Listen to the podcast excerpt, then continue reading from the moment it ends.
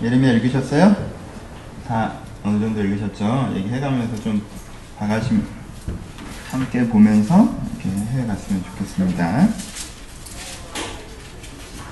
이제 세 번째 시간이기 때문에 예레미야 전체적인 얘기는 이제 다시 말씀 안 드리고 본문 내용을 하면서 이제 전체 얘기랑 다시 연결을 해보도록 하죠. 그래도 꾸준히 들어오셨던 분들이 더 많으니까 21장 텍스트로 먼저 들어가 봅시다. 어, 앞부분에 뭐라고 나오죠? 여호와께서 예레미야에게 말씀 말씀이 이만이라 시드기야 왕이 어, 말게의 아들 바술과 제사장 바세의 아들 스바냐를 예레미야에게 보내니라라고 얘기하죠, 그렇죠? 그러니까는 왕이 그 당시에 예레미야에게 사랑을 보냈습니다. 그 당시에 가장 그 중요한 종교 지도자들을 보내서 뭐라고 얘기하죠? 2절을 보면 바벨론이 우리를 치니 우리를 위해서 여호와께 간구하라. 그럼 여호와께서 혹시 그의 모든 기적으로 우리를 도와, 도와 행하시면 그가 우리를 떠나리라 하니라고 예, 하는 내용이 나오죠. 그러니까 지금 그 당시 역사적인 상황을 먼저 잠깐 생각을 해봅시다. 그 오늘 텍스트부터는 역사적인 상황이랑 되게 같이 굴러가요. 그러니까 그 당시 정치사를 조금 아셔야 되는데, 왜냐면 왕들의 이름들이 굉장히 구체적으로 언급되기 시작하기 때문에, 지금 요시아라는 위대한 왕이 있었습니다. 그쵸? 요시아는 진짜 위대한 왕이었어요. 요시아 때에도 이미 멸망이, 예레미야의 멸망이 선포가 됐었습니다. 이 나라는 끝장이다라고 얘기를 했었어요. 근데 요시아는 그 말을 딱 듣고 어떻게 했어요? 옷을 찢고, 그쵸? 그 율법책을 다시 읽고, 그 율법책이 우리가 읽었던 신명기죠. 신명기에 나오는 그 축복과 저주의 선언을 오늘에 대한 것으로 딱 이해하고 하나님이 하라고 하는 대로 다 해요. 그쵸? 그래서 이 여로보암이 만들어 놨던 그 베델과 단의 재단도 요시아가 꺾어내고요. 그쵸? 그리고 엄청난 성전 정화 운동을 한 게 이제 요시아입니다. 위대한 왕이었죠. 근데 그 다음에 왕이 됐던 게 여호와스. 여호와스예요. 근데 여기서는 또 하나 이름이 뭐냐면 여기서는 살룸이라고 표현해요. 이름이 두 개예요. 여호와스의 살룸이 있고요. 그렇죠? 근데 여호와스는 살룸은요. 왕 딱 3개월 했습니다. 3개월 하자마자 어디서 이집트에서 쳐들어와서요. 포로로 끌고 가 버렸습니다. 왕이 딱 되는데 나라가 어느 정도 사장이 나는지 인식을 하셔야 돼요. 이 나라가요 말이 나라지 이 나라가 나라가 아닌 거예요. 뭐 국경선 있고 외적이 쳐들어오고 막고 뭐 이런 차원이 아니에요. 저는 이집트군이 중앙까지 쫙 들어와서 왜냐하면 여호와스는 딱 되자마자 요시아를 누가 죽였어요? 이집트가 죽였거든요. 그러니까는 아버지를 죽인 원수 나라에 대해서는 딱 적대적인 관계를 하고 친 바벨론 정책으로 확 갔거든요. 그러니까는 이집트에서 군대가 확 들어와서요 왕을 딱 데리고 확 가버렸어요. 그리고 대신 누굴 세워요? 예, 얘가 이제 넷째 아들이었는데 뭐 그런 건 중요하지 않고 얘 형이죠. 얘 형은 여호야긴을 세웁니다. 여호야김을 왕으로 세워요. 얘 이집트한테 한번 당했잖아요. 그러니까 얘는 어떤 정책을 쓰겠어요? 친 이집트 정책 쪽으로 조금 기울겠죠. 왜요? 얘 이집트에서 세워놓은 왕이잖아요, 기본적으로. 그쵸? 그리고 지동생이 하루아침에 끌려가는 걸 봤잖아. 그러니까 얘한테 이런 공포감이 있겠죠. 그러니까는 바벨론 정책보다는 조금 더 이집트 정책 쪽으로 이제 기울어졌던 거죠. 그쵸? 여호와김 이집트 정책 쪽으로 기울어져서 얘는 그래도 11년인가를 통치를 합니다. 그쵸? 근데 그 다음에 여호와김 11년이란 친 이집트 정도로 통치를 한다가 11년째가 됐을 때 결국은 누가 들어와요? 바벨론에서 들어오죠. 바벨론에서 쳐들어와서요. 여호야김을 여호야김을 진짜 개처럼 끌고 가고 그리고 아, 성전에 있는 기물들까지 딱 가지고 쫙 빠져버립니다. 그래서 그 다음에 여호야김이라고 이제 아들이죠. 얘는 다 요시아 아들인데 얘는 여호와김의 아들 여호야김이라고 왕이 되죠. 여호야김은 지금 누가 원수예요? 바벨론이 원수죠. 그렇죠? 바벨론이 내 아버지를 그렇게 개처럼 끌고 왔단 말이에요. 그러니까 딱 되자마자 어떻게 했어요? 반 바벨론 친애굽 쪽으로 조금 기울여지려고 했겠죠. 그러니까 바벨론에서 한 번 더 들어와요. 얘는 그래서 11년하고 얘는 3개월 합니다. 한 번 더, 어, 그래? 니네 나한테 당하고도 정신을 못 차리고 이집트 쪽으로 기울려고 해? 그래, 그럼 한 번 당해봐 하고 다시 한 번 들어와서 여호와의 긴을 또 개척 끌고 와요. 그리고 그 다음에 왕이 된 애가 시드기야예요. 얘가 얼마나 생각이 많을지 보이시죠? 얼마나, 얼마나 생각이 많았을까? 자기 형제 한 놈은 이집트를 끌려가고요. 한 놈은 바벨론을 끌고 갔어요. 그쵸?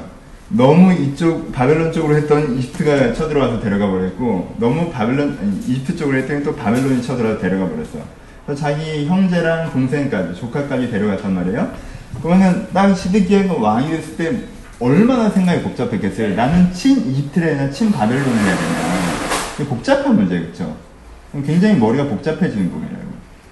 그러니까 시드기야는 사실 재임 기간이 11년인데요. 11년 내내 보여주는 기본 톤이요. 무슨 톤이냐면 어찌할 바를 몰라는 게 보여집니다.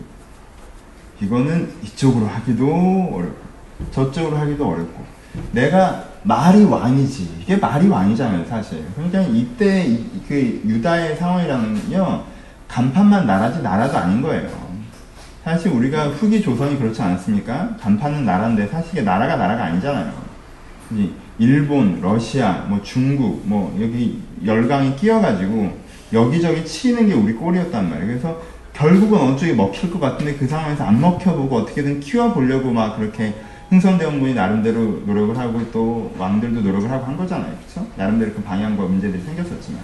그냥 지금 이 상황이 어떤 거예요?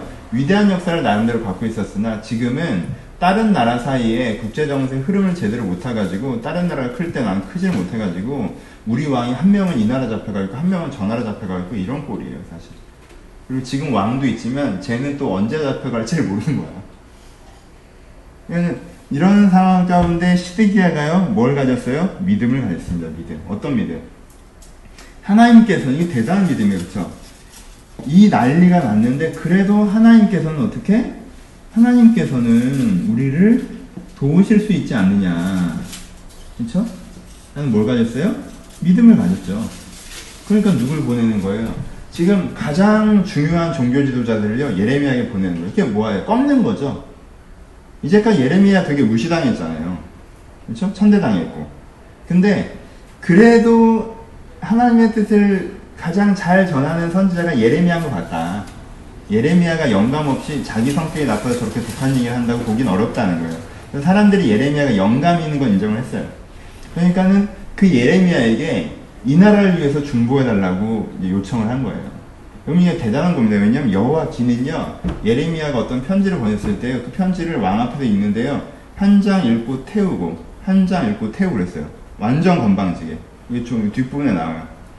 당신의 왕 어? 지금 선지자가 왕에게 딱 얘기를 하는데 어 그래 얘기를 해봐. 그럼 다 읽으면 그거 태워요 옆에서 다 읽으면 태우고 완전 딱 저, 이게 되게 어떤 면에서는 자만심이라고 표현할 수 있는 그 자부심 그쵸? 그건 되게 그런 거죠. 그쵸? 근데 걔가 그러다가 3개월만 끌려갔거든요.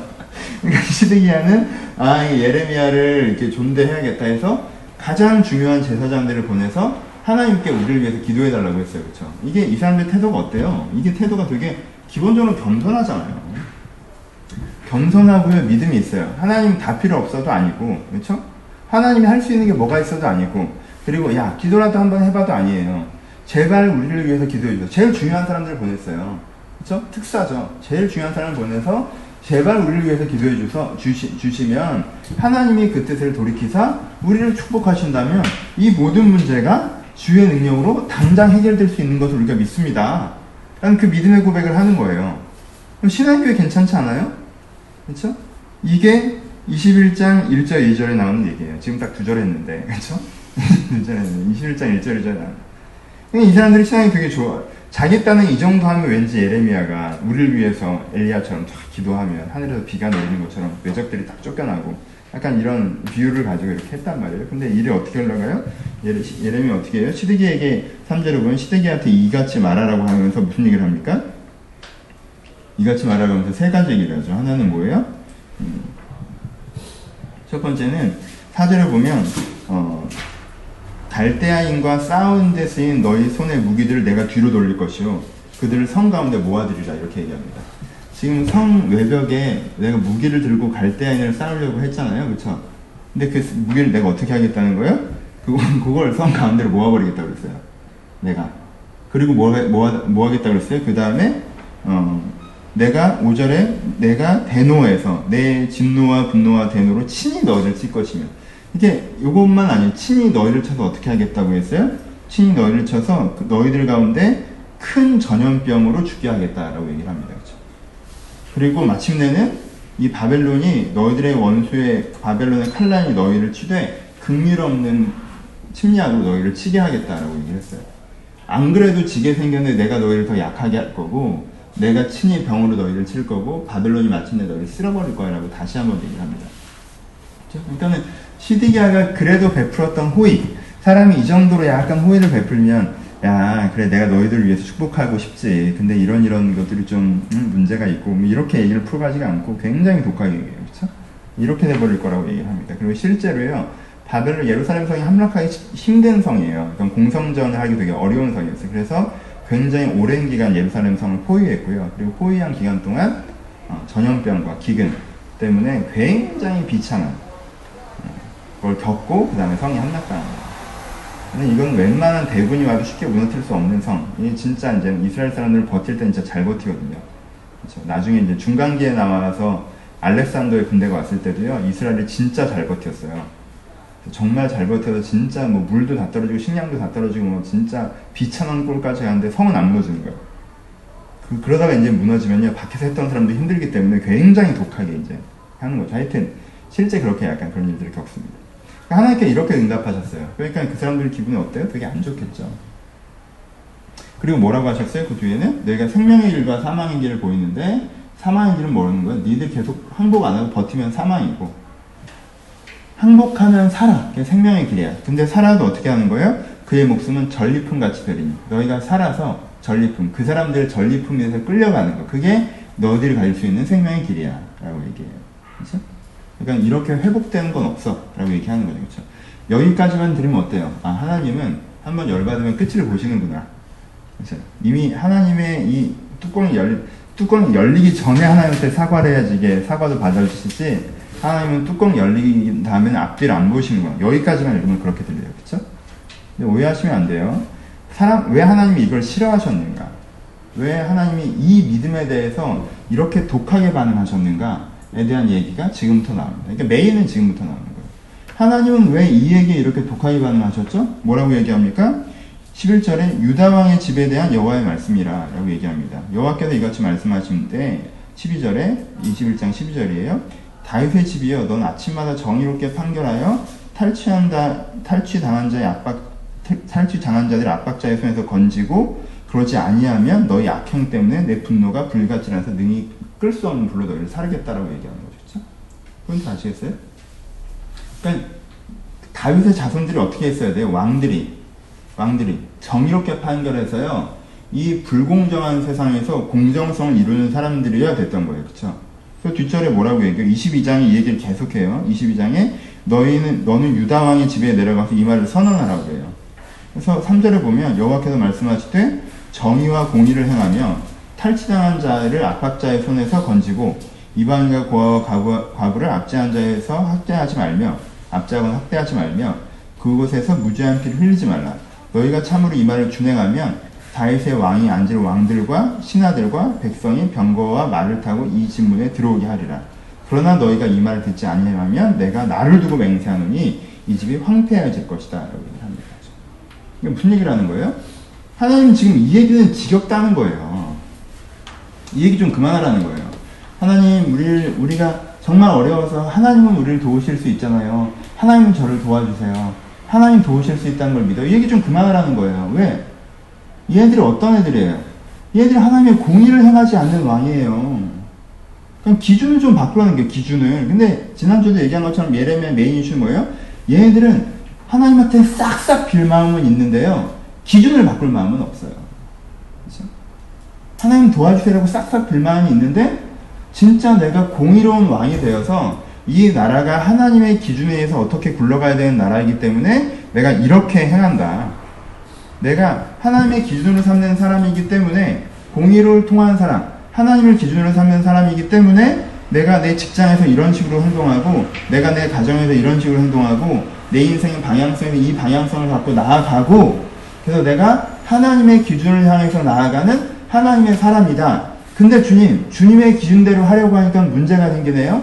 주님의 기준대로 하려고 하니까 어려움이 생기네요. 아, 그때 내가 너희를 무조건 돕는다는 거예요. 당연히 돕는 거고. 그건 사실 내가 너희를 돕는 게 아니라 내가 나를 돕는 거기 때문에. 그쵸? 근데 얘들은 뭐래요? 기준을 지킬 생각이 없어요. 하나님 보시기엔 하나님 바벨론이 침략해와서 우리를 밀어버리는 게 말이 됩니까?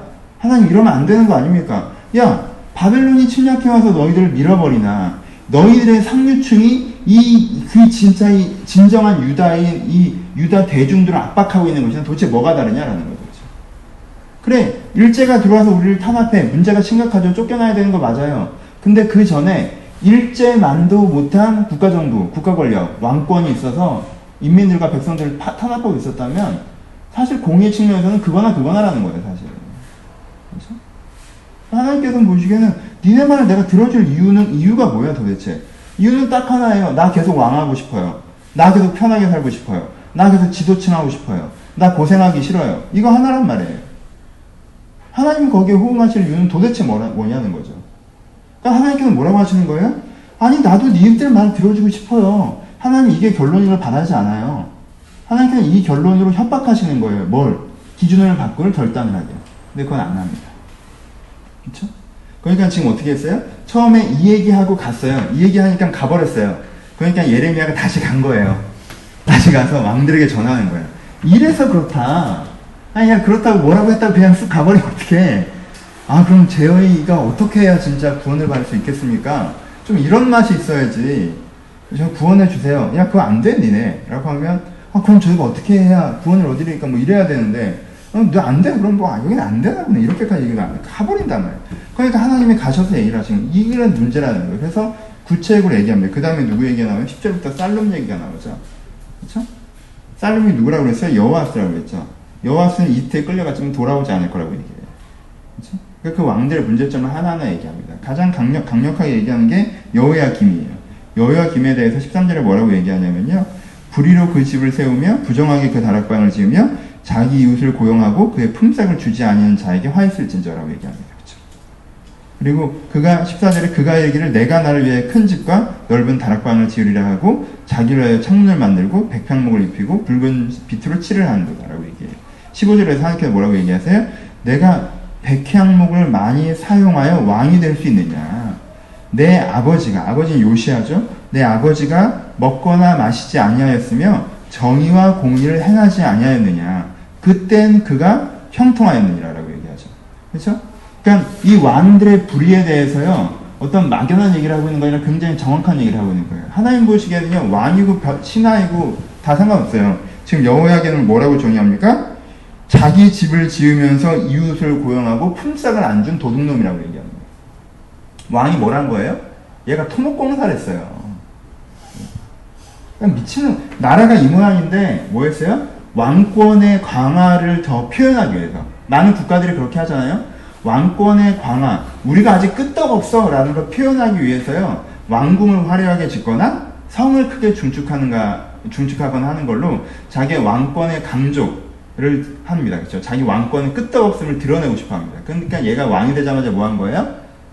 왕이 되자마자 여호와스를 이집트가 데려와서 뭉개고 갔으니까는 성, 왕궁이 제대로 돼 있을 리가 없죠. 그쵸? 왕궁이 어느 정도 상했을 거예요. 근데 얘는 그걸 뭐하고 있네요? 그걸 재건축하는 게 자기가 왕의 1순위 과업인 거예요. 왕이 되자마자. 그래서 토목공사를 벌입니다. 어떻게 보면 상식적이죠? 괜찮아요. 왕이 끌려가는 초유의 사태가 일어났어요. 그 다음에 왕이 된 사람이에요. 그러니까 이 사람의 말빨이 안 먹히잖아요. 그냥 자기 말빨을 먹히게 하기 위해서 뭘 하는 거예요? 토목공사를 해서 자기 그 흔적을 없애는 거죠. 이집트가 쳐들어왔던 흔적을 없애고 화려한 왕궁을 다시 짓는 거를 말미암아 내가 건재함을 보여주고 싶어 했던 거예요. 그렇죠? 그러니까 그 당시 일반적인 왕들의 정적인 경향성으로는 맞아요. 근데 하나님 보시기에 얘는 두 가지 맹점이 있어. 한 가지 맹점, 얘는 도둑놈이에요. 왜요? 돈이 없으면서 그랬거든요. 그러니까는 국가 권력으로 백성들을 강제로 동- 동원하고 그리고 그 뭐야 물건을 공출을 그냥 징수해서 그냥 그것들을 해버린 거죠, 그렇죠? 그러니까 하나님 보시기엔 얘가 제일 큰 도둑놈이에요. 뭐 하자고? 그러면서 뭐라고 얘기해요? 백향목을 많이 사용한다고 왕이 되는 게 아니라는 거예요. 너희 아버지가 백향목을 많이 사용해서 왕이 되니? 너희 아버지는 입는 거나 먹는 거나 다른 표현은 뭐예요? 밖으로 드러나는 게 아니라 뭘 통해서 요시아는 정의와 공의를 행하였고 그게 그의 왕됨이었고 그래서 내가 그를 형통하게 했었던 게 기억이 안 나냐라고 얘기합니다. 네 아버지 못 봤냐라고 얘기합니다. 이 말에 뭐가 담겨 있어요? 아까 방금 선포했던 이들이 다시 다윗의 집이 다시 정의와 공의를 회복하면 이런 저주가 임하는 것이 아니라 다시 형통이 임할 수 있는 걸 모르겠냐라고 얘기를 하는 거죠. 그렇죠? 근데 얘네들은 그 말이 어땠다는 거예요? 끄떡도 안 했다는 거예요. 그래서 어떻게 했어요? 그래서 여호야김이 19절에 그가 끌려 예루살렘 문 밖에 던져지고 나귀같이 매장당함을 당하리라 해서 진짜 끌려 문 밖에 던져지고 비참하게 바벨론에 이렇게 화려하게 궁전을 꾸며놓는 게 자기 왕권의 무슨 광안이냐 했는데 그게 무슨 소용이 있어요. 눈 가리고 아웅하는 거지. 자기 백성들만 속이는 거죠. 바벨론이 쳐들어와서 끌고 거죠. 그 다음에 그 다음에 22절부터는 누구 얘기를 해요? 여호야 긴 얘기를 하죠. 그 아들 얘기를 합니다. 그렇죠? 이게 아들. 음? 근데 이게 참 되게 이게 다른 왕들 전체에 대한 얘기이기도 한데 21절을 보면 정말 가슴 아픈 얘기가 나옵니다. 내가 평안할 때 내가 내게 말하였으나 내 말을 듣지 아니하였으 아, 아니하리라 하였나니 내가 어려서부터 내 목소리를 청종하지 아니함이 내 습관이라고 얘기하십니다. 얘는 습관이야. 습관이 하나님 말을 안 듣는 게 습관이 됐어요. 얘 하나님 무슨 말하면 일단 안 들어. 그런 습관은 부천에 있잖아요. 엄마가 막 어릴 때부터 되게 혼내면 엄마가 일단 말하면 안 듣는 습관 뭐 이런 거 생긴단 말이죠. 선생님이 말을 하면 안 듣는 습관, 아빠가 말하면 안 듣는 습관, 남편이 말하면 안 듣는 습관, 습관이 생기잖아요. 그렇죠? 그 사람 말을 들어보지도 않고 일단 그 사람이 말하면 안 듣는, 그렇죠? 그지 같은 상사가 자꾸 나를 쪼면 그 사람 입을 열면 일단 안 듣는단 말이야, 그렇죠? 근데 얘는 어떻게 된 거야? 하나님이 말하면 안 듣는 습관이 생겼어. 어릴 때 언제부터? 어릴 때부터. 여호야기는 약간 그 모양. 얘가 18살에 왕이 됐는데 하나님 보시기에 얘는 진짜 하나님 말을 안 듣는 게 습관인 거예요. 다른 왕들을 포함한 얘기죠, 그렇죠? 그래서 뭐 평안할 때는 아예 안 들어요, 진짜 아예. 그래서 뭐라고 표현합니까? 24절에 여호야 긴이라고 안 하고 또 여호야 긴도 이름이 두 개예요. 고니야라는 이름이 있는데 근데 대신 여기 성경책 보시면 이렇게 표시하고 아래다 적어 놨어요. 그렇죠? 여호야 긴. 근데 내가 오른손에 인장받을지라 할지라도 내가 그걸 빼어 바벨 갈대아인에게 주겠다고 표현했죠. 인장반지 왕의 인장반지는 왕의 권력이 상징하고 지금 절대 빼지지 않는 거죠. 그렇죠? 하지만 빼서 누구를 주겠다? 바벨론인에게 주겠다고 했죠. 그리고 여호야긴이 어떻게 되죠? 끌려가죠. 그렇죠? 그러니까 이게요. 지금 앞으로 일어날 사건을 얘기하는 톤처럼 쓰였지만 앞으로 일어날 사건을 얘기하는 톤이 아니죠. 아니, 톤처럼 쓰였지만 앞으로 일어날 사건을 얘기하는 게 아니죠. 왜? 지금 왕은 누구예요? 시드기야잖아요. 그렇죠?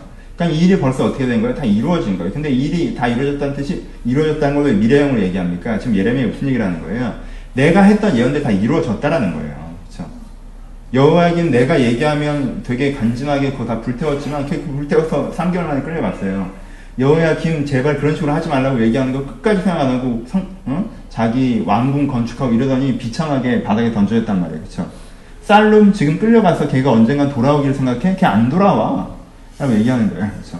지금 무슨 얘기를 하는 거예요? 시드기한테 무슨 얘기예요? 지금 시드기한테 얘기하는 거잖아요. 시드기한테 무슨 얘기를 하는 거예요? 듣기 싫다고 귀 닫지 말고 정신 똑바로 차리고 들으라는 거예요. 네 앞에 사람들이 이 정신 안 차리고 안 듣다가 어떻게 된지 생각을 하라는 거예요. 안 들으면 진짜 그렇게 돼. 안 될 것 같아? 걔들도 그랬잖아. 그렇죠? 하나님은요, 사람들이 예루살렘 성은 안 망해. 이런 거만을 꺾으시려고요. 이미 세 번이나 외적 군대가 예루살렘 성 한가운데 들어오는 걸 경험하게 하세요. 근데 얘네들은 예루살렘 성은 안 망해. 이러고 있는 거예요. 기가 막힌 거죠. 그러니까 생각을 못 하겠어? 걔네들이 이런 패턴을 했다가 이렇게 됐잖아. 그럼 이런 패턴을 바꿔야 돼. 공의의 왕으로 회복이 돼야 돼. 누구처럼? 요시아처럼. 요시아 때는 형통했잖아. 다시 그 기준을 바꿔서 네가 요시아처럼 해 하면 진정한 형통이 있을 수 있어. 근데 얘들처럼 하나님 도와주세요 라는 식으로만 아무런 기준도 바꾸지 않고 하나님 도와줄 수 있다는 식으로만 하면 결국 이렇게 되는 거야. 얘기를 하죠. 강력한 메시지. 근데 시드기야가 이걸 아, 들어요, 안 들어요? 안 듣죠? 안 들어요. 시드기야가요, 정말 후반부에 나오지만요, 시드기야가 되게 불쌍한 왕이에요. 시드기야는요 얘네처럼 이렇게 막 여호와 김이나 여호와 김은 되게 약간 여호와스는 어떤 애인지 알기가 힘들어요. 3개월 했으니까. 이게 아니고 여호와 김이 이제 제일 문제인데 여호와 김이나 여호와 김도 잠깐 나오긴 하는데 얘네처럼 뭐 이렇게 예레미야를 멸시하고 그러지 않았어요. 뭐 예레미야 불러다가 설교를 다시 듣고 하, 네 말이 맞다. 막 은혜 받고 그래요. 시드기야 보면 지금도 막 예레미야한테 가서 그러니까 예레미야가 하나님의 참선자라는 믿음이 있어요. 그리고 예레미야의 말씀이 맞다는 믿음이 있어요. 근데 뭐라고 하냐면요. 지금 얘네들 얘네들이 왕만 끌려간 게 아니라 바벨론 포로들이 끌려갔잖아요. 이때 쓸만한 애들은 다 끌려갔어요, 사실. 그 당시 지도층에 있었던 지도자들은요, 다 끌려갔어요, 이미. 근데 얘네들이 끌려가는 게 얘들이 아는 애들이 모르는 애들이에요. 아는 애들이죠. 그리고 자기는 어떤 애였겠어요. 여러분, 밀리다 밀리다 형제들 다 죽고 다 끌려가고 난 다음에 왕이 됐어요. 무슨 뜻이에요? 요시의 아들들 중에 지지세가 없었던 사람이죠. 그쵸?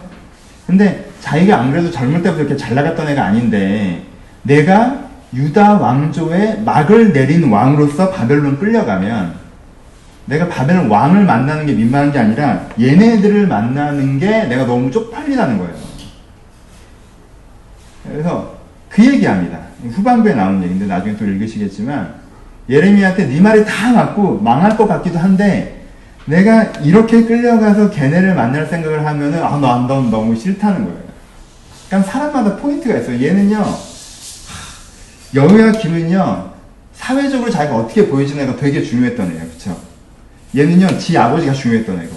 얘는 뭐예요? 얘는 어릴 때 상처가 중요한 애예요. 자기보다 잘나서 자기를 무시했던 애들이 끌려갔단 말이야? 근데 걔들이 끌려가는 바람에 자기가 이렇게 왕이 됐어. 근데 걔들 보기에, 야, 결국 네가 왕이 돼서 400년 역사의 왕조의 문을 닫았구나. 이게 싫은 거야. 이게 쪽팔린 거야. 아, 자기는 그게 너무 싫대. 그 사람들이 자기를 비우는 게 싫다는. 그러다가요, 그 별로 중요하지도 않은 자기의 그 자존감의 문제와 어린 시절의 상처를 얘기를 하다가요, 나중에 눈 뽑혀서 끌려갑니다. 시드기야가. 그리고요, 자기가 나, 마지막으로 본 장면은 자기 눈앞에서 자기 아들들이 죽는 장면이었어요. 그게 굉장히 가혹한 형벌이거든요. 얘가 세상에서 마지막으로 보는 장면이 자기 아들을 보게, 죽는 걸 보게 하고 눈을 뽑아버려요. 그리고 멍해를 지어서 끌고 가요. 개처럼 끌고 가요. 그러니까 얘가 얘 중에서 제일, 제일 착한 애였는데요. 제일 욕 많이 먹어요. 왜냐하면 잘할 수 있는 애였거든, 사실. 그렇잖아. 근데 화살팍. 기가 막힌 거예요. 사실. 얘는 요시아처럼 될 수 있는 소지가 있던 애예요, 사실. 네. 화살팍. 하여튼 이게 후반에 나온 얘기인데 그렇게 돼요. 하지만요, 23장에 보면 무슨 얘기가 나오냐면요, 이거에 대해서 요 얘기를 하신 다음에 무슨 얘기를 해요? 목자 얘기를 하십니다. 하나님께서 이 왕들에 대한 비유를 하시죠? 무슨 비유를 하세요? 너희가 어, 내가 백성들에게 음, 내가 백성을 기르는 목자로 너희를 세웠는데 너희들은 내 양떼를 돌본 적이 한 번도 없다는 얘기죠. 아까 했던 그 공의에 대한 부분이에요, 그렇죠? 세웠는데 양떼를 돌본 적이 한 번도 없어요. 공에 대한 부분이에요. 그래서 내가 어떻게 한다는 거예요? 이제는 너희들을 쓸어버리고 내 양떼들을 돌아오게 한 다음에 23장 4절을 보면 내가 그들을 기르는 목자들을 그들을 위해 세우겠다고 하죠. 그들이 다시는 두려워하거나 놀라거나 잃어버리지 아니하리라 라고 여호와께서 말씀하시죠. 5절에 여호와의 말씀이라 보라 때가 이르르니 내가 다윗에게서 한 의로운 가지를 일으키리라 그가 왕이 되어서 지혜롭게 하며 세상에서 정의와 공의를 행할 것이며 그날에 유다는 구원을 받겠고 이스라엘은 평안, 평안히 살 것이며 그 이름은 여호와 우리의 공이라 일컬음을 받으리라 라고 얘기하죠. 그렇죠? 지금 이게 이스라, 이스라엘 사람들이 가지고 있었던 메시아 대망론의 핵심 구절이에요. 그렇죠?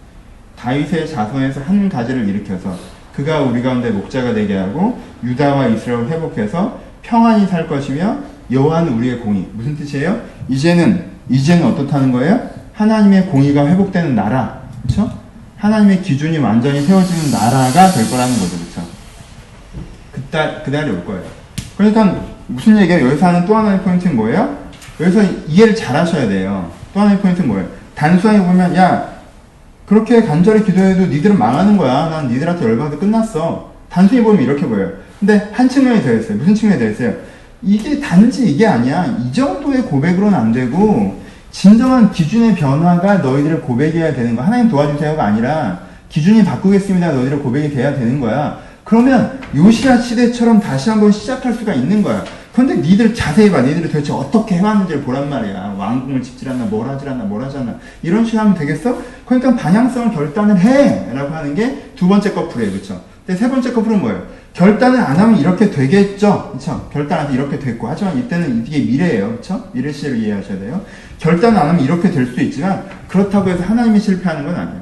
하나님은 눈으로 보이는 유다 왕조가 끝나서 여호와 기내게 아들이 없을 거라는 예언도 있거든요. 눈으로 보이는 다윗 왕조가 완전히 끝나더라도 다윗의 간 가지를 일으키실 거야. 어? 그럼 왜 눈으로 보이는 다윗의 왕조가 끝난다는 건 아니 다윗의 왕조는 천대까지 망하지 않다고 하셨잖아요. 다윗의 왕조가 천대까지 망하지 않다고 할 때 그게 혈연이겠니? 아니야. 다윗과 같은 고백을 가진 다윗의 가지가 나와서 하나님께 원래 만들고 있던 이 공의의 나라, 공의의 공동체를 회복할 거야. 그때가 반드시 올 거야. 나는 이 꿈을 이루어가는 과정 중에 이 과정성을 이걸 발판으로 삼아서 잘못된 틀을 깨는 발전적 해체를 통해서 진정한 꿈을 이루려고 하는 것이지. 이건 이루어지고야 말 거야. 그러니까 너희들이 뭘 해야 돼? 이게 너희들의 진정한 꿈이면 발전적 해체에 동의하고 차라리 바벨론을 포로로 끌려가. 결단하고 이렇게 하든가, 요시아처럼 하든가, 아니면 받아들이고 발전적 해체에 참여를 해. 그러면 하나님께서 이 진정한 나라의 회복들로 만들어 가실 거야. 라고 하는 거죠. 거기서 여전히 사명이 있고, 거기서 주님께 여전히 일하시니까 라고 하는. 그래서 삼중적으로 봐야 돼요. 그렇죠? 그러니까 예레미야가 하나의 팩트를 가지고 1차원적인 설명, 2차원적인 설명, 3차원적인 설명을 한단 말이에요. 그렇죠? 그러니까 이 겹쳐지는 삼중성을 봐야 이 예레미야가 얘기하는 의미를 가장 정확하게 이해할 수가 있는. 그럼 나는 그럼 뭐가 필요해요? 나는 이 설교를 딱 들었으면 나는 뭐가 필요해? 처음엔 절망으로 들리죠. 도와주세요. 안 도와줘. 이렇게 얘기했을 땐 절망으로 들리죠. 아니에요. 도와주세요. 안 도와줘라는 얘기는 뭐예요? 진정한 회개 촉구. 기준을 바꿔! 라고 얘기하는 거죠. 그렇죠? 기준을 바꾸고 네가 이제까지 얼마나 잘못된 기준과 상황적인 해석으로 인생을 살았는지 다시 한번 돌아봐. 기준을 바꿔. 그럼 내 안에 진정한 형통이 있을 거야. 그리고 이런 기준을 바꾸는 형통이 전체로 이루어지지 않는다 할지라도 걱정하지 마. 하나님께서는 어떻게 하시는 거야? 이 도도한 흐름을 포기하지 않고 반드시 만들어 가실 거야. 하나님은 실패하지 않아. 그럼 그 흐름 속에 네가 이 발전적 해체에도 동참하면 되는 거야. 라는 메시지로 들으면 되죠. 그렇죠? 그러니까 여러, 여러분들이 이 시대를 볼 때 저는 가끔 예레미야를 한국교회랑 비교를 예레미야 시대 한국교회랑 비교하는데 여러분들이 이 시대를 볼 때 가져야 되는 view가 약간 이런 식의 view로 가져야 된다는 거죠. 이게 소망의 view예요, 기본적으로. 그러니까 치열한 절망을 선포하면서 명확한 소망을 동시에 선포하는 이 두 가지 공정성을 갖고 있어야 되는 거예요. 어설픈 타협이 아니라. 그게 내 안에 이 극단적인 두 마음이 선명하게 한 마음으로 딱 있어야 내가 이 어두운 시대를 어, 은혜 가운데, 기쁨 가운데, 소망 가운데 살아갈 수 있는 어떤 그런 모티베이션이 되겠죠. 그 다음에 누구에게요? 그 다음에 이게 이 지경이 된 거에 대해서 예레미야가 항상 누구 욕을 합니까? 왕들이 문제고 또 누가 문제예요? 그 다음에 선지자에게 전하는 말씀이에요. 이 얘네들도 문제지만 얘네들 이렇게 된 건 사실 누구 문제예요? 선지자 그룹의 문제라는 거죠. 이 선지자 그룹의 문제예요. 선지자 그룹에 대해서 뭐라고 얘기하십니까? 23장 9절부터 나오죠. 그렇죠? 이 선지자 그릇이 다 사악하다. 그렇죠? 그들이 어둡고 미끄러운 길로 떨어질 것이다. 라고 얘기하면서 14절부터 이제 본격적으로 나와요. 14절부터 뭐라고 얘기해요? 내가 예루살렘 선지자들 가운데에서 얘기하는데 그들이 어떻게 해요? 악을 행하는 자의 손을 강하게 하고 14절에 나오는 거예요.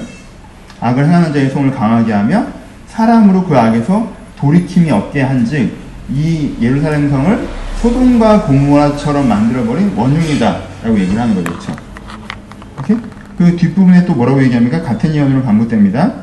그들은 17절에 보면은 그들은 나를 하나님을 멸시한 자에게 이르기를 너희가 평안하리라 여호와의 말씀이니라 라고 하고 또 자기 마음에 완악한 대로 행하는 사람들에게 이르기를 재앙이 너에게 임하지 아니하리라 라고 한다는 거죠. 그렇죠? 이제 이 선지자들이 가장 문제라는 거예요.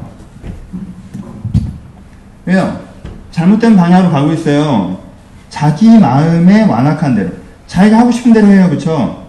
그쵸? 자기가 하고 싶은 대로 해요. 그리고 하나님은 신경 쓰지 않아요. 하나님 멸시해요. 하나님, 음, 하나님의 생각 같은 건 멸시하고, 자기 생각이 중요한 사람들이에요. 그쵸? 그리고 악을 행하고, 그러니까 악을 행하고 있죠. 그쵸? 근데 제사장들이 뭐하고 있어요? 선지자들이 얘네한테 괜찮다라고 하고 있다는 거예요. 그래도 재앙이 너에게 임하지 않을 거야. 하나님이 너와 함께 계셔. 라고 하고 거예요. 그러니까 이 사람들이 이 하고 있는 역할이 뭐 하는 거야? 하나님 보시기에는. 이 사람들이 악을 행하는데 용감하게 만들어준다는 거죠. 그렇죠? 그렇죠? 악을 자신있게 행하게 만들어줘요. 악을 행하는 자의 손을요, 강하게 만들어줍니다. 악을 행하고 있는데. 보세요. 불의하게 치부하는 사람이 있습니다. 부동산 투기하고요. 건강하지 않은 방법으로 재물을 늘려고 하는 사람이 있어요. 아, 뭐 좋지 않은 방법으로 사업을 확장하려고 하는 사람이 있어요. 이 사람의 인생의 기준은 자기가 잘 먹고 잘 사는 거예요. 다른 사람은 신경 쓰지 않습니다.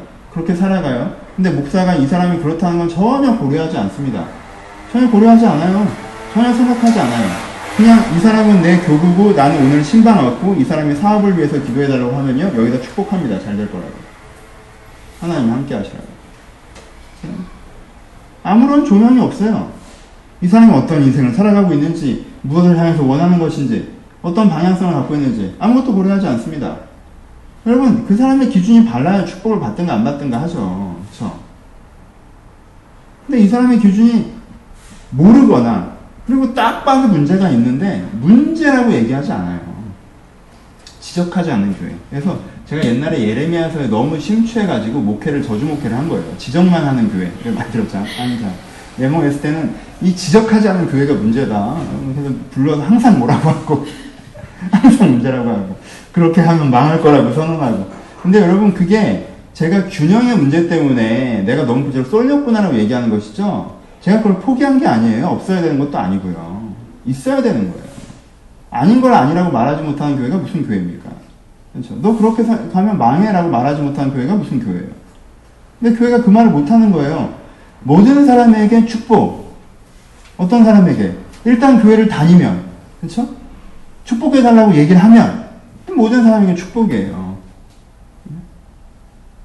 안수기도 받으려고 줄을 짝 쓰면 다 그냥 무서운 거예요, 사실. 난 이 사람이 누군지도 모르고 줄을 섰어요. 내 앞에 왔어요. 기도 제목이 뭐냐요? 자녀를 위해서 기도, 뭐, 건강을 위해서, 뭐. 내, 난 그걸 개연성을 모르잖아. 이 사람이 지금 왜 아픈 건지, 이 아픈 거 하나님의 의미가 뭔지, 이 사업이 왜 안 되는지, 이 사업이 돼야 되는 사업인지 안 돼야 되는 사업체 이름도 모르고, 사업 이유 모르고, 사업이 어떤 가치로 흘러가는지 몰라요. 하지만 이게 줄 서서 내 앞에 오면 3분 정도 그냥 안수해주는 거예요. 이 사업에 함께, 함께 해주시고, 이렇게 하는 거예요. 그럼 그 사람은 뭐예요? 악을 행하는데 담대함을 갖겠죠. 하나님이 함께 하시는 사업체가 될 거라고. 내 아들이 성공할 거야. 그렇게 된다면 그 얼마나 무서운 겁니까? 얼마나 무서운 거예요.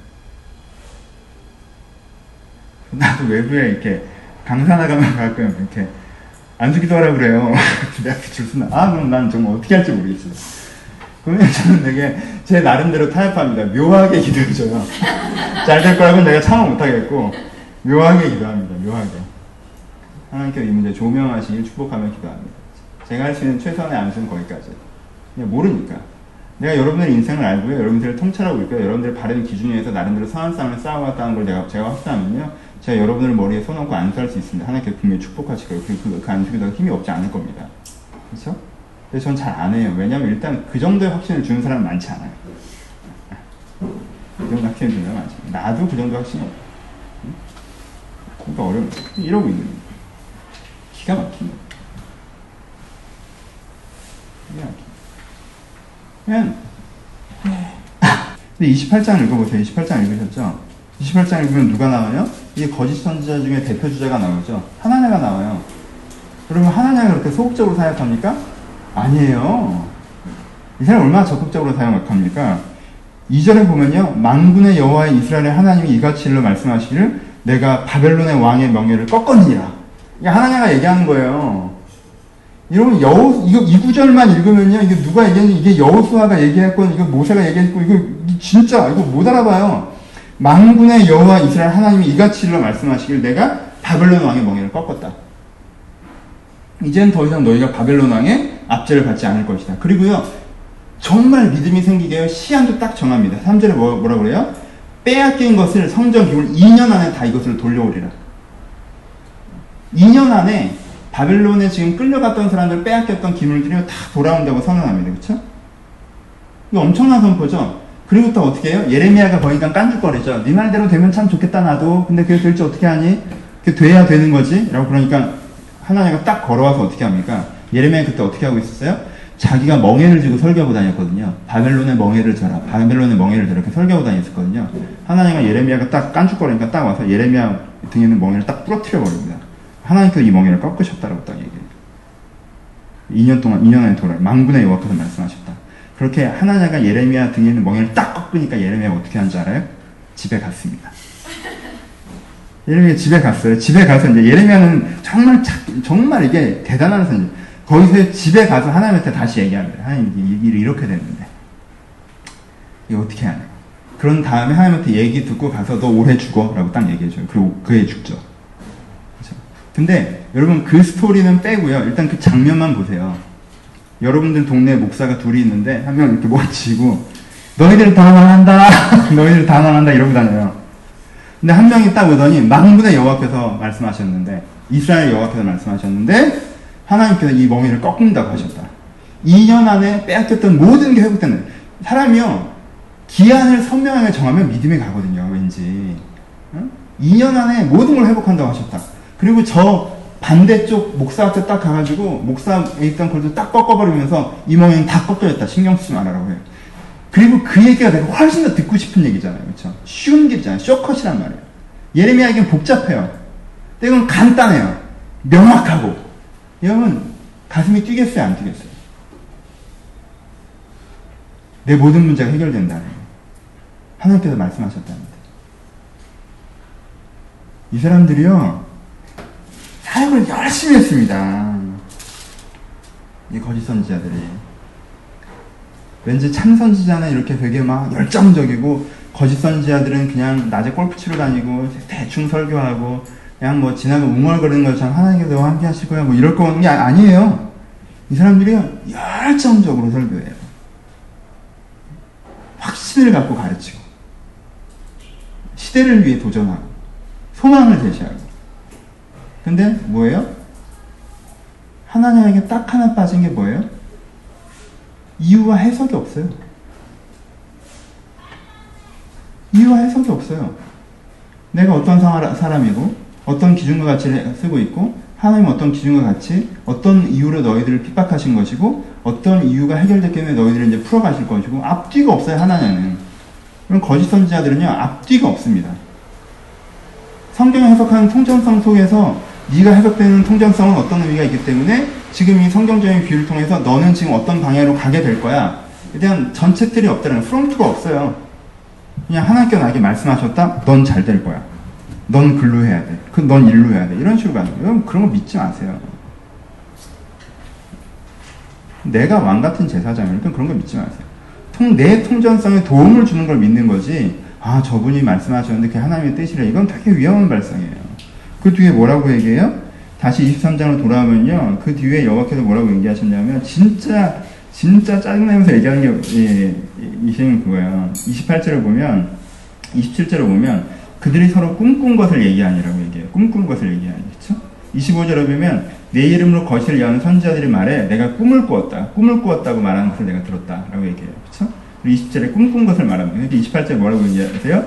여호와의 말씀이라 꿈꾼 선자들은 꿈을 말할 것이요 내 말을 받은 자들은 성실함으로 내 말을 말할 것이라고 얘기해요. 무슨 말이에요? 그냥 꿈을 꿨으면 그냥 꿈을 꿨다고 얘기를 하라는 거예요. 하나님 말씀을 받았다고 얘기하지 말고 그렇죠?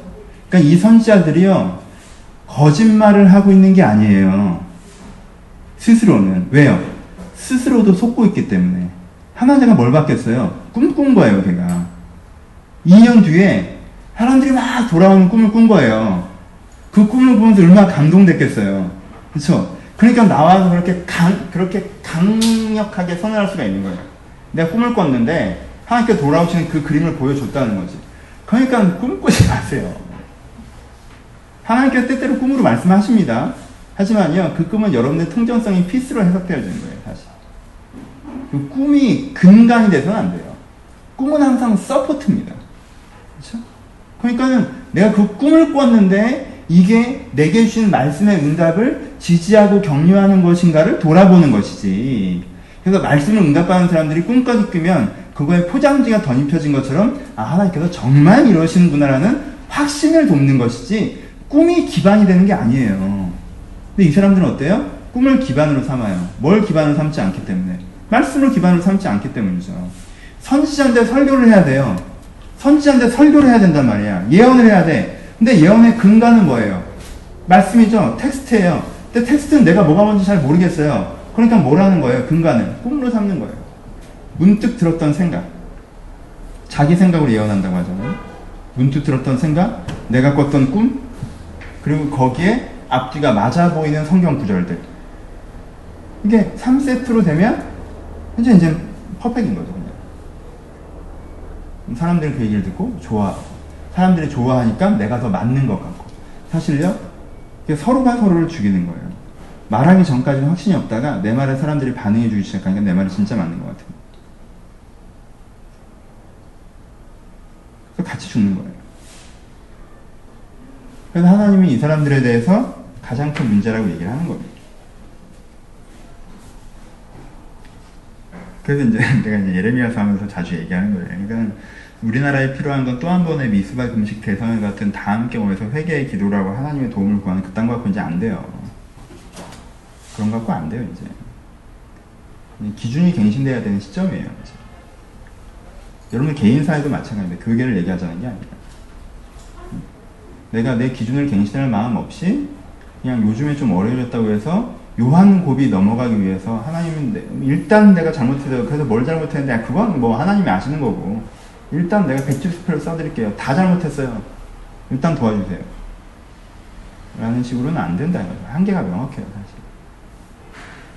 이 두 가지 문제 이들이 갖고 있었습니다. 그래서 하나님께서 되게 뭐라고 하시죠? 내 말이 불 같지 않냐. 내 말이 방망이 같지 않냐. 내 말씀은 진짜 내 생각과 심령과 골수를 쪼갠다고 내 생각과 가치와 기준들을 쪼개서 새로운 기준과 방식을 세워내는 그 불같은 말씀이고 방망이 같은 말씀이지 이 사람들처럼 이런 건 하나도 건들지 않는 상태에서 그래 잘 될 거야. 잘될 거야. 이 사람들의 생각 하나도 건들지 않는 상태에서 이 하나냐 하는 행태도 마찬가지죠. 그들 갖고 있는 생각을 하나도 건들지 않아요. 그냥 포장지만 씌워주는 거야. 잘 될 거야. 걱정하지 마. 하지만 그렇지 않다는 거예요. 불같은 말씀 방망이 같은 말씀이에요 내 잘못된 기준과 사고방식을 때려부시고 새로운 것들을 세우는 게 주의 말씀이지 하나님의 말씀이 내 생각과 가치를 하나도 건들지 않는다면 여러분들이 진짜 탁월한 주의 마음에 합한 자든가 왜 여러분들 하나님의 말씀을 듣고 있지 않는 거예요. 오늘 설교가 약간 이쪽인데 하나님 우리를 가르치시는 하나님이잖아요. 그렇죠? 내가 잘못 생각하고 있는 거, 잘못 바라보고 있는 거, 내가 그걸 내가 그것들을 오해를 풀고 잘못된 기준들을 꺾고 바른 기준들을 세우고 이런 배움의 과정들, 리빌딩의 과정이 있을 때 사실 하나님이 내게 말씀하시고 있다는 것에 대한 확증이 있는 것이죠. 내 인생의 생각의 리빌딩, 기준의 리빌딩, 사고의 rebuilding이 하나도 없는데 하나님은 나에게 함께 하시고 말씀하신다고 하면 이건 문제가 있는 거예요. 왜? 분명히 말씀하죠. 하나님 말씀 불같은 말씀이고 방망이 같은 말씀이죠. 그래서 내가 바위를 깨 쳐서 부서뜨리는 방망이 같지 않아요. 내 말씀이. 근데 이 바위 같던 생각과 사고방식과 마음의 틀들이 부서져 나가고 새로 만들어지는 내가 주의 말씀 속에 있다고 할 때는요, 이 리빌딩의 은혜의 경험이 있는 거예요. 근데 이 사람들은 그냥 사탕이에요. 사탕 발리. 아무것도 주지 않습니다. 그냥 쉬운 격려. 이런 부분들이 많이 있죠. 그렇죠? 그래서 33절부터는 하나님께서 되게 짜증내시는 말씀이 나요. 하나님이 어미한 말씀이란 말을 다시는 하지 말라고 막 그 사람들한테 얘기합니다. 네, 그 사람들이 계속 그런 식의 자기를 치장하잖아요. 하나님의 어미한 말씀이라. 하나님의 어미한 말씀이라. 내 말, 내 생각, 내 꿀을 갖고 얘기하면서 아, 이 하나님이 어미한, 어미한 말씀이라고 막 이렇게 하니까 사람들이 진짜 하나님이 그런 줄 알고 그러니까 하나님 이 사람들에게 들려주는 하나님의 어미한 말씀은 딱 하나 있는데 너희들을 다 멸할 것이라는 그 어미한 말씀이 하나 있다라고 얘기하십니다. 그렇죠? 그래서, 그래서 하나님의 어미한 말씀, 엄중한 말씀 이렇게 얘기하지 말라라고 얘기하면서 너희들을 내가 그냥 두지 않겠다라고 얘기하시는 그것이 두 번째 문제를 합니다. 하나의 설교 흐름이 복잡해요, 그렇죠? 그러니까는 흐름 속에서 여러 가지 얘기를 하고 있지만 한 흐름을 타고 큰 흐름 하나를 보이시면 돼요. 이렇게 얘기한 다음에 그 다음에 무슨 얘기를 합니까? 좋은 무화과와 나쁜 무화과를 얘기하죠. 좋은 무화과는 뭐예요? 여기 이제 어, 여기서 이제 끌려간 사람을 끌려간 사람 어떻게 하신다고 하셨어요? 좋은 무화과 되게 하셔서 그들이 그 땅에 가면 좋은 무가 내가 잘 돌봐서 내가 그들이 내가 24장 7절에요. 내가 여호와인 줄을 줄 아는 마음을 그들에게 주어서 그들이 전심으로 내게 돌아오게 하고 그들은 내 백성이 되고 나는 그들의 하나님이 되고 그렇죠? 그렇게 될 거라는 거예요. 그렇죠? 하지만 남은 사람들 8절에 유다 왕 시드기야와 그 고관들과 예루살렘의 남은 자로서 이 땅에 남아 있는 자와 애굽 땅에 사는 자들은 나빠서 먹을 수 없는 이 나쁜 무화 하나 같이 버려질 거라고 얘기하죠. 그렇죠? 이게 사람에 대한 예언이 아니에요. 가치에 대한 예언이죠. 그렇죠? 하나님께서 얘기하셨던 지금 들었잖아요. 다. 하나님께 어떻게 하시겠다는 거예요. 마침내 다윗의 씨를 통해서 새로운 새하늘과 새 땅과 같은 하나님의 기준의 나라를 만들겠다고 하셨어요. 그렇죠? 근데 그 과정적으로 그래서 70년 뒤에 돌아오게 하실 것이고 지금 그래서 그 과정적으로 지금은 어떻게 해요? 발전적 해체가 일어날 거죠. 그렇죠? 그러니까 이 view를 보고 이 view를 보고 동참하는 사람은 어떻게 되겠어요? 하나님이 아, 나의 하나님이고 내가 주님의 백성이 되는 그 흐름을 따라갈 수 있는 좋은 무화과가 되겠죠. 사실 이 view를 보지 않고 여전히 현재적인 view, 과거적인 view. 아, 그래도 나라, 나라가 망하면 안 되는데, 난 그래도 이렇게 살고 싶은데, 내가 불편해지면 안 되는데, 라는 view를 보는 사람은 나쁜 무화과, 이런 하나님의 대안적인 사회가 전혀 될 수 없는 결론에 이를 거라고 얘기하시는 거죠. 그쵸? 그리고 이제 25장에 한 가지 얘기를 더 하십니다. 25장에 너희들 가운데 내가 꾸준히 말씀을, 이 흐름의 말씀을 꾸준히 전했으나 도무지 듣지 않았다. 그러니까 그 동물이 듣지 않아서 내가 너희를 멸한다라고 얘기하는데 여기에서 확장이 나와요. 확장. 이제까지는 뭐에 대해서 얘기했어요? 유다의 흐름에 대해서 얘기했죠. 근데 여기 보편화시킵니다. 단지 유다의 흐름이 아니라 유다만 그런 게 아니야. 지금 열강들이 다 그래. 나라들이 다. 나라들이 다 그래요. 그러니까는 이, 이 모든 나라들이 이 진노의 술잔을 마시게 될 것이라고 얘기하시죠. 그러니까 내가 내 이름으로 택한 내 나라도 이렇게 했는데 내가 니들을 그냥 둘 것 같냐라고 얘기하십니다. 이 시대 정신 자체의 문제 제기를 하시는 거예요. 그래서 바벨론이 너희를 칠 거다. 너희들도 이 바벨론의 침을 받아들이라는 거예요. 그리고 그 바벨론 침을 받아들이는 것을 통해서 겸손해진 다음에 이런 지향성을 가지라는 거예요. 이 멸망에 대한 얘기를 하시고 또 하나 바벨론에 대한 얘기를 하시죠. 바벨론에 대해서 이미 이사의 예언이 있었죠. 이사의 예언한 대로 바벨론이 70년 되면 망할 거라는 거예요. 70년 되면 바벨론은 망할 거야. 왜? 바벨론은 자기가 도구로 사용돼서 있을 수 없는 기회를 잡은 것임에도 불구하고 자기를 원래 잘나서 그런 것인 것처럼 굴기 때문에 이들도 하나님께서 그냥 두지 않으실 거예요. 그래서 고레스 왕 원년에 포로 귀환을 선언하죠. 왜 그래요? 고레스 왕이 뭘 보고 놀란 거예요? 고레스 왕이 페르시아로 바벨론을 밀어버리고 딱 보니까 저기 시골 동네에서 예언이 하나 발견됐는데 이 나라가 70년 뒤에 망하고 새로운 나라가 세워질 거란 예언이 있어요. 자기가 나라를 이 나라를 무너뜨리고 새 페르시아라는 나라를 열고 보니까 예언된 일이었단 말이에요. 와 이거 대단하다. 하고 니네 돌아가라 예언된 대로 왜 70년 뒤에 바벨론이 망하고 돌아간다고 예언이 됐잖아요. 아 그럼 니네 돌아가라. 내가 이 예언을 무시했다가 어떻게 되겠냐고 하는 거죠. 그렇죠? 하여튼 그래서 이제 바벨론의 멸망까지 확장적으로 얘기하는 게 이제 25장까지 얘기입니다. 그렇죠? 나는 이게 이게 양파예요. 양파야. 그래서 이제 어려워요. 논리적이지 않고요. 주제적으로 양파의 구조로 되어 있어요. 단지 바빌론이 쳐들어와서 어떻게 해요? 라고 기도하랬던 시드기야에 대해서 야 망할 거야 라는 응답.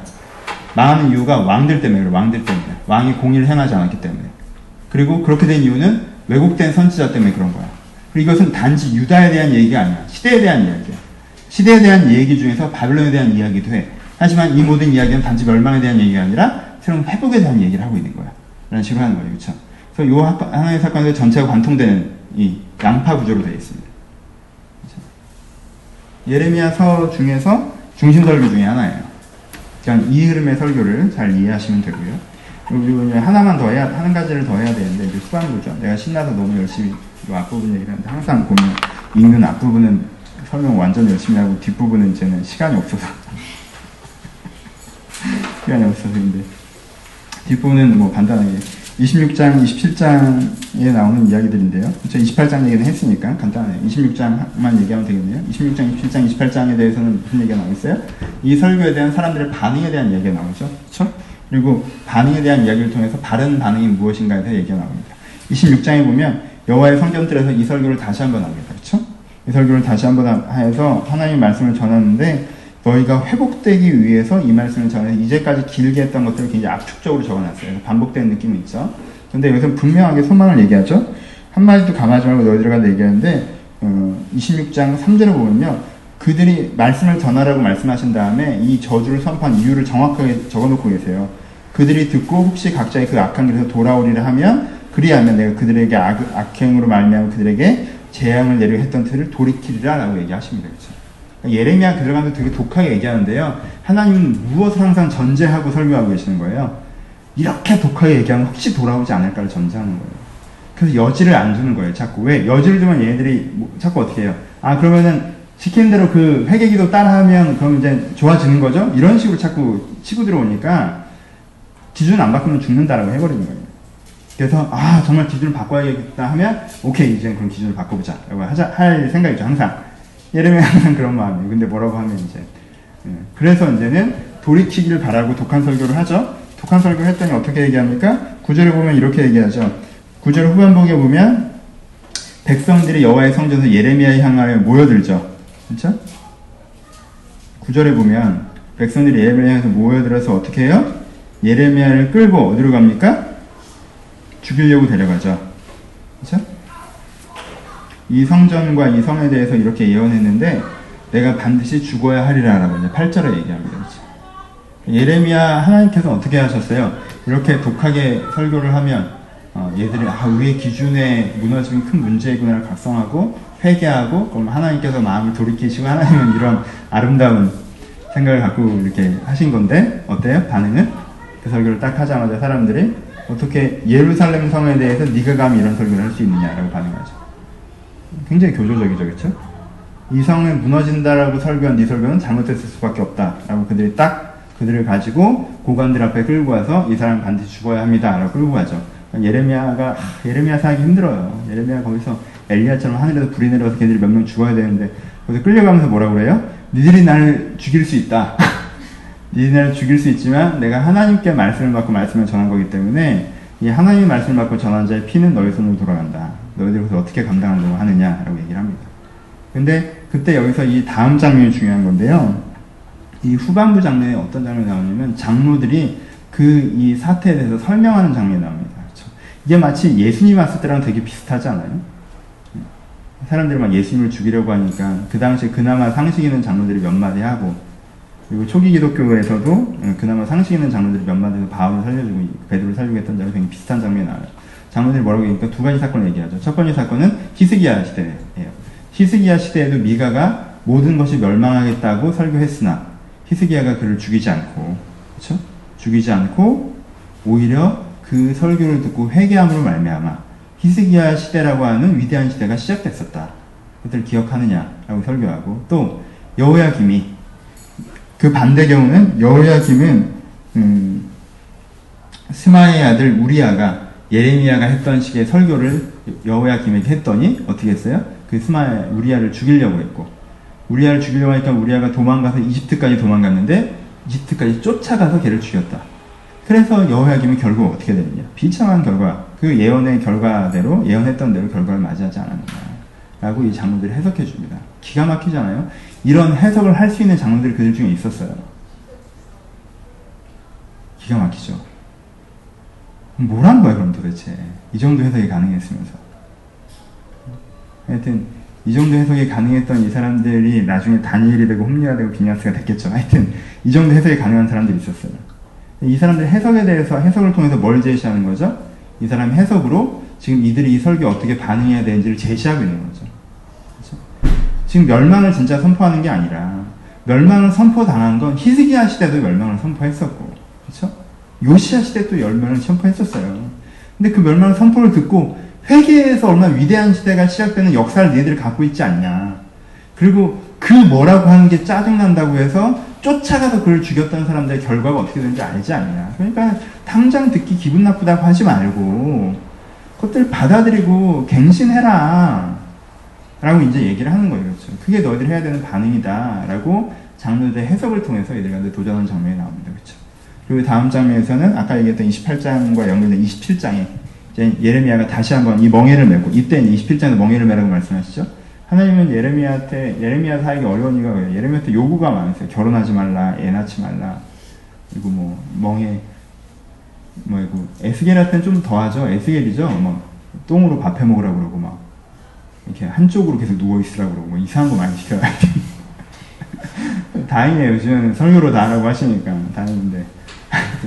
하여튼 이걸 얼마나 어렵게 해서 멍해를 지고 소감하는 그 멍해를 지고 가서 너희가 이 멍해를 져야 된다. 라고 이제 설교하는 그 설교를 시작합니다. 하지만 예레미야가 뭐라고 해요? 이 설교를 해도 아무도 듣지 않는다는 거예요. 사람들이 반응하지 않아요. 왜? 거짓 선자의 설교를 너무 많이 들었기 때문에 반응하지 않는다라는 얘기가 27장에 나오고 그리고 28장에 그 예로 거짓 선자가 얼마나 당당하게 예레미야 같은 말씀 무시하면서 그 시대를 흔들었는지를 28장에 보여주고 있는 거죠. 저는 받아들여야 되는 자세가 그렇죠? 받아들여야 되는 자세에 대해서 긍정적인 제시를 장로 해석을 통해서 하죠. 아니 멸망을 했을 멸망 기분 나빠 이러지 말고 멸망을 선언했던 것 자체가 항상 희망을 위해서 선언했다는 걸 기억이 안 나니 요시아 시대, 히스기야 시대를 니네들이 알면서도 그러면 니네들이 진짜 기준을 바꾸려고 해봐 꺾어봐 그럼 회복이 돼 이렇게 너희들이 반응해야 돼 기준을 꺾어 이제까지 너희가 썼던 기준을 꺾고 하나님 기준을 받아들이려고 결정을 해 그냥 자꾸 하나님을 네 편으로 만들려고 하지 말고 오늘 제목으로 써놨죠. 하나님을 네 편으로 만들려고 하지 말고 네가 하나님 편이 되려고 해보란 말이야. 라는 게 이제는 이 예레미야 메시지고 이들이 받아들여야 되는 반응이었어요. 그렇죠? 하지만 이들은 그런 얘기를 심하게 하면 예레미야를 죽이려고 했고 그렇죠? 죽이려고 하자마자 못 죽이게 하니까 무시하고 그렇게 됐던 이유가 아까 얘기했던 기승전결도 없는 막연한 축복의 메시지에 젖어들어서 어떤 통전성도 없이 내가 꿈을 꿨는데 이따위 소리에 젖어들어서 아 하나님이라는 목사님이 말씀하셨는데 내가 잘 될 거라고 얘기하셨어 이런 식의 막연한 믿음. 얼마나 그걸 확실히 믿었어요 이 사람이. 막연한 믿음이 들 죽였다는 것들을 여러분들 기억하시고 진정성 있는 믿음에 대한 고민들을 하셔야 돼요. 그렇죠? 그리고 하나님을 내 편으려고 하지 마세요. 그렇게 되지 않는 거잖아요. 내가 하나님 편이 돼야 돼요. 그럼 축복 같은 건 따라오는 거예요. 먼저 그 나라 그 일을 구하면 그 다음 건 더 하시는 거예요 하나님의 일을 해나가는 거에 있어서 그게 있는 거지. 네가 하나님이라면 하나님 너한테 잘해줘. 네가 교회 봉사 열심히 하면 네 개인적인 일도 잘 되는 게 아니 잘 되는 거야. 이런 얘기 하는 게 아니라는 거 아시죠? 네가 하나님을 하면 하나님이 축복하신다면 또 이렇게 해서 그래. 하여튼 진짜 우리나라 사람은 최고야. 얘기 이상하게 만드는 건 재능이 탁월해요. 그런 얘기가 아니잖아요, 그렇죠? 하나님 일을 해나가는 과정 가운데 그 일이 되어진 축복을 경험할 거예요. 여러분들 개인사가 아니라. 잘 먹고 잘 살고 평안한 게 나쁜 건 아니라고 말씀드렸어요. 지금 분명히 뭐라고 했어요? 하나님께서 먼저 그 나라 그 일을 구하라 그러면 모든 것을 더하시라고 할 때 그 더하심은 하나님 나라가 이루어지는 축복이에요. 내 개인사에 대한 게 아니에요.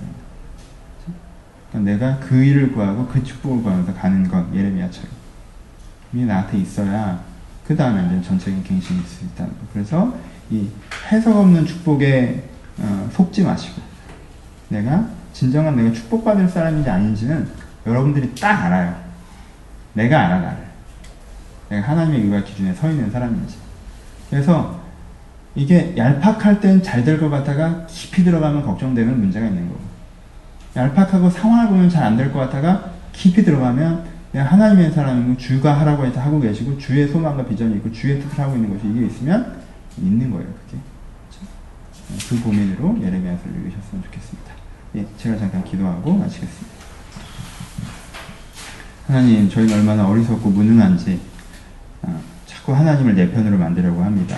이 시드기야처럼 예레미야를 잘 꼬드겨서 축복기도 받으려고 하고 하나님께 교리적으로 문제가 없는 어떤 기도를 드려서 하나님 마음을 바꿔보려고 하고 제가 하나님 편이 되고자 하는 결단과 열정 없이 하나님을 내 편으로 만들려고 하는 이 이기에 젖어 있는 어리석은 사람들을 주님께 용서하시고 이제 내가 주님의 편이 되어서 이제까지 내가 내 기준으로 살아왔던 것들을 회개하고 하나님의 기준을 알고자 하고 배우고자 하고 깨닫고자 하는 그 의의 은혜가 의의 변화가 우리의 삶 가운데 있을 수 있도록 주님께 축복하여 주옵소서. 오늘 주일입니다. 말씀을 들었으나 또한 예배 드릴 때 그 설교의 말씀이 또한 우리 마음 가운데 외쳐져서 하나님의 생각으로 살아나는 날이 될 수 있도록 주님께 축복하여 주옵소서. 감사를 살아신 예수님의 이름으로 기도합니다. 아멘. 수고하셨습니다.